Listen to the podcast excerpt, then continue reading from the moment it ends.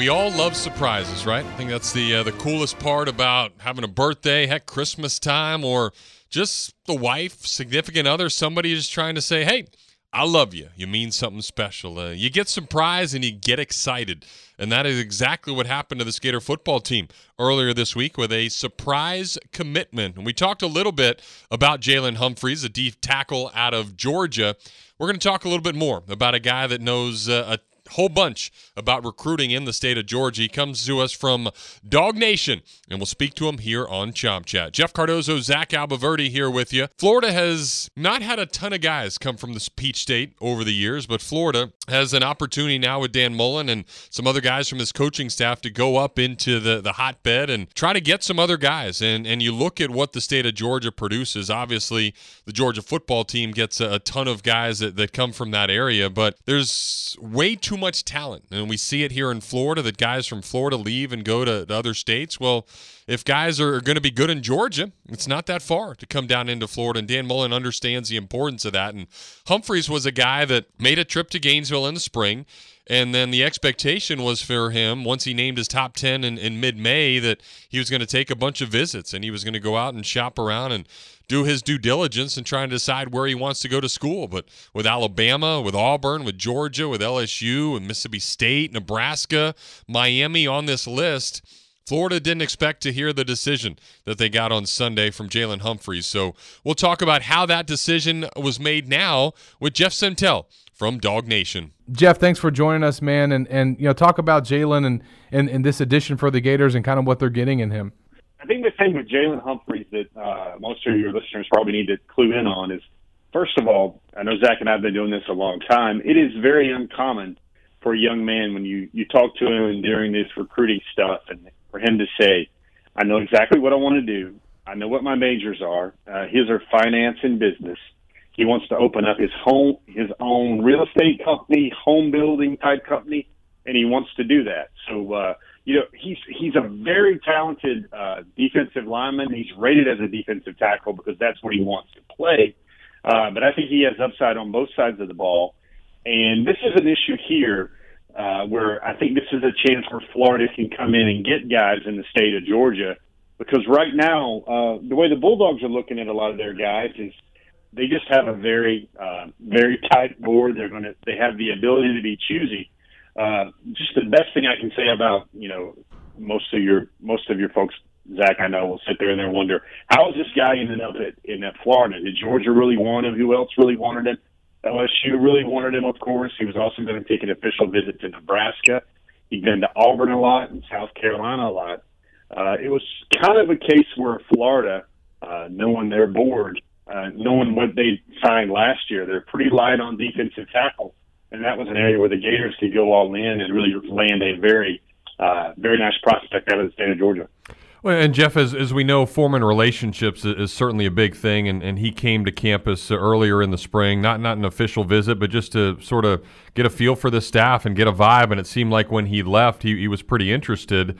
And then all of a sudden, he comes back again, and sitting in Dan Mullen's office, he he figured it out, and he said, "This is exactly what I want." Is, is it rare that that happens, or do you think that Dan Mullen and the rest of the staff are, are saying the right things, and, and that this could potentially lead to more kids? Well, I kind of think it's something like this, especially with uh, these elite guys. And but there's kind of two or three classes of the elite player.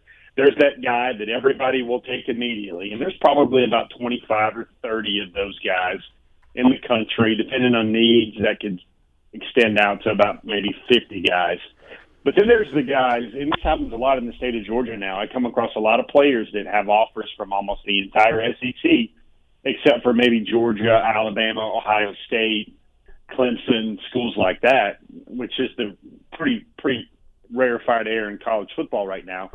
And to me, I will always contend that it is not a bad thing for to be offered by 12 out of the 14 members of the SEC. But some prospects, when they're trying to figure out where they want to go, and as I stated before, Jalen is a very purposeful dude, and he was really ready to make this decision. He felt like he was ready to make this decision. And when other schools are kind of like, well, how about this? How about this? The, the dreaded slow play. The Gators were all in on Jalen, and I think that's one of those things.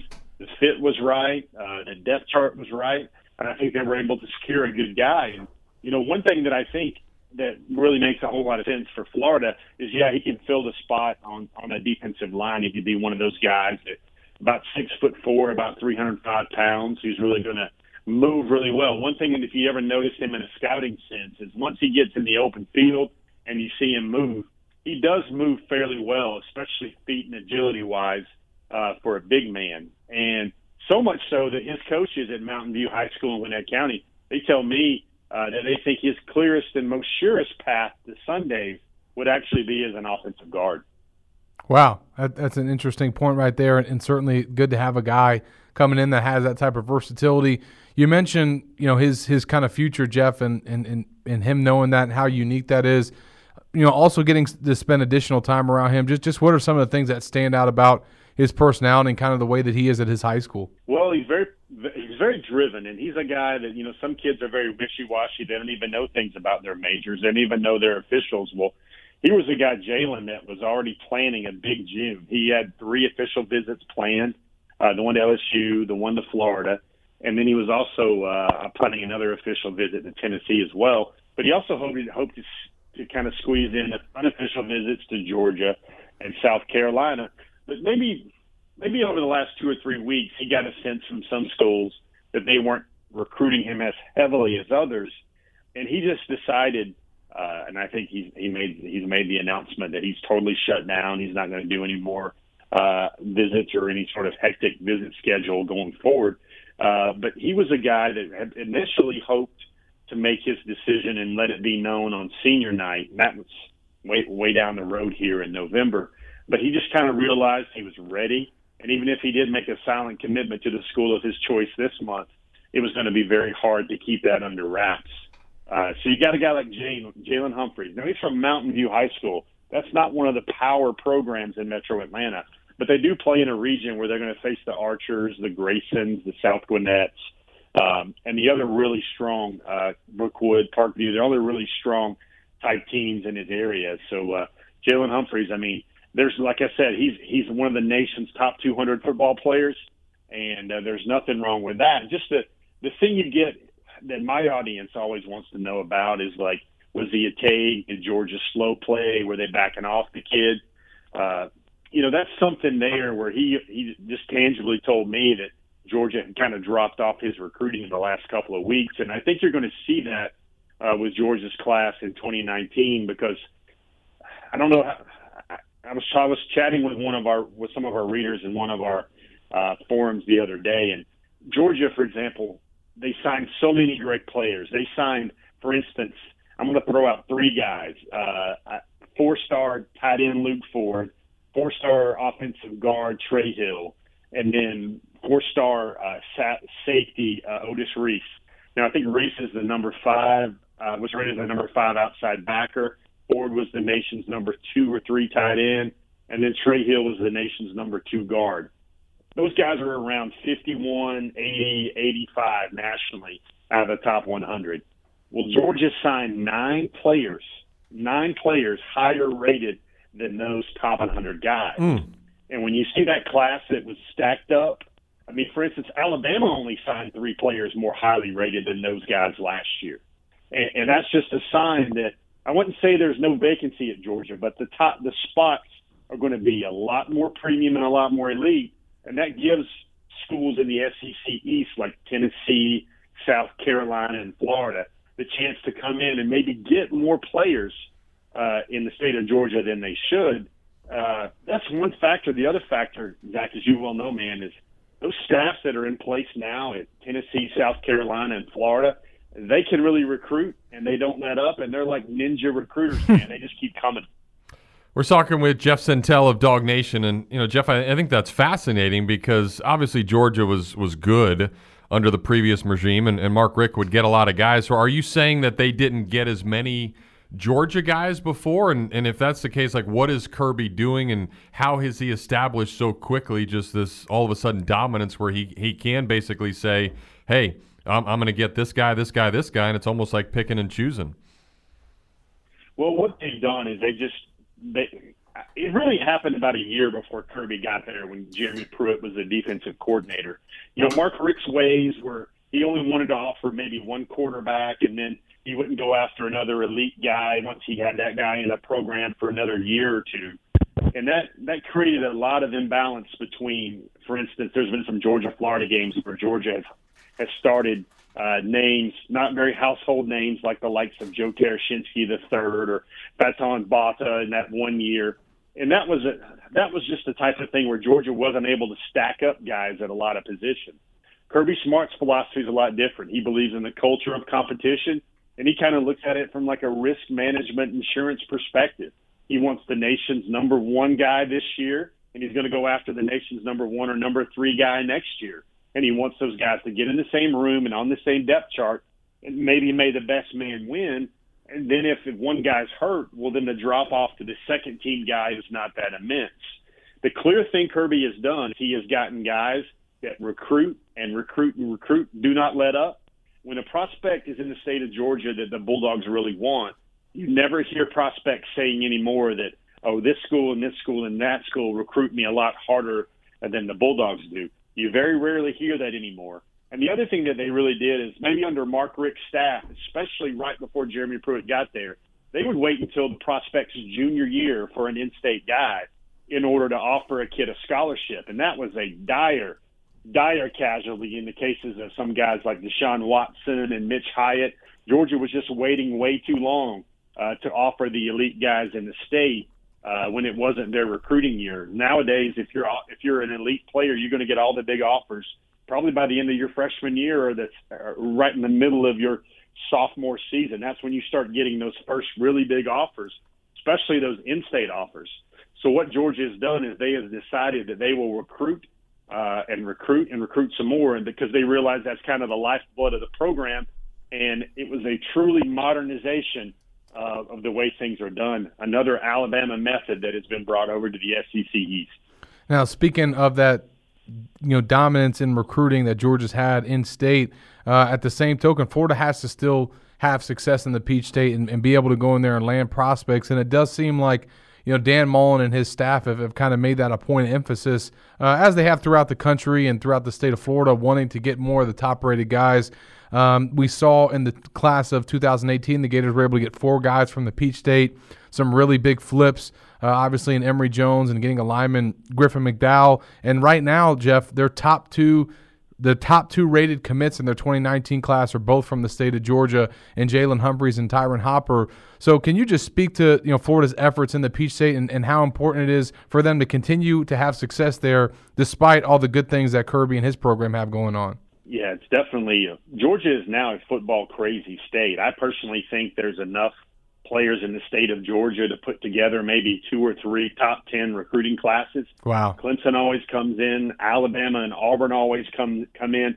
If you look at it right now, uh, Jack, it's kind of really staggering. Amongst the top 30 players in the country, uh, I think Georgia has seven of the nation's top 30 players, and that's more than California and Texas put together, or California and Texas put together. And you, you got to you got to remember, Florida has a lot, but that's counting a lot of those guys from IMG, which are basically you know boarding students uh, that are down there in Bradenton. I mean, Nolan Smith's another guy that would probably count towards the Georgia total, but he's from Savannah, but he plays his high school football in in, in Florida. But this is just a really good year and a really good class for Georgia in 2019. They have as many prospects uh, this year as those powerhouse states like Texas and, and, and California normally do put together and this is a good year. But what what happens is there's just so many guys. I mean, Georgia, take the running back spot for instance. Uh, they're going after because of the nature of that position at Georgia. They have the ability to get in the room and get in a conversation with a lot of the nation's number number one, number two, number three guys uh, at running back. And when they when there's simply a player who now is the top running back in the state, kind of like Dameon Pierce was last year. I mean, and that's a guy where where a Florida or a South Carolina can come in and get a very good player, even a top ten player, top fifteen player uh, at the position, because Georgia's not really recruiting him because they've got their eyes set on bigger and bigger targets. And there's so many guys. If you look guys within the within the Metro Atlanta alone, there's about all the players you would need to build a championship roster within about a five hour drive in any direction. Yeah, that's, that's pretty special. Well, the, the direction of Gainesville has certainly been good for Dan Mullen. And I guess the, the, the question that I have is when, when you say all that kind of stuff and, and what Dan Mullen's been able to get at Florida, obviously the re- recruiting philosophy hasn't changed, but do you think the opportunity is so much better for him being at Florida than, than he had at Mississippi State to bring in better talent? Yeah, I think it is. And I think people don't remember that. I mean, a lot of your diehard, you know, Florida Gator fans, those Bull Gators out there, will remember that Dan Mullen had a big hand in a lot of recruiting classes for Urban Meyer at Georgia. I think his name is linked to, to guys like Percy Harvin and other, you know, namesake Gators like that. I mean, Dan Mullen was able to recruit when he was an assistant on the road at Florida, but and he was always able to recruit to the extent of his of his limitations in Starkville and Mississippi State. But mm. I do think uh, I do think him at Florida just pushes him into the room with a lot more highly priced, a lot more highly skilled talent. A lot of those guys that are way up the food chain uh, than he was ever going to get at Mississippi State. Yeah, well, we were uh, got a highly skilled info from you, uh, Mr. Sentell. We we appreciate it as always, man, and uh, good stuff on Jalen. We appreciate the insight. Yeah, man, you guys will like that player. He's going to do a lot of great things for the Gators. So, real good stuff there from Jeff, and uh, a really good player, it sounds like, for this Florida football team. Florida with now nine commitments for that 2019 class, and hopefully they continue. And it sounds like even what uh, what Jeff thinks that uh, Dan Mullen can do really well at recruiting here at the University of Florida. And obviously, you've got that platform, you've got the name, and once you uh, you get the talent, and once you start winning, that's going to only help Dan Mullen and the staff get better and better. Well, that's going to do it for this edition of Chomp Chat. Thank you all for listening once again to Jeff Cardozo and Zach Abolverdi here on the Florida Podcast, presented by SECCountry.com.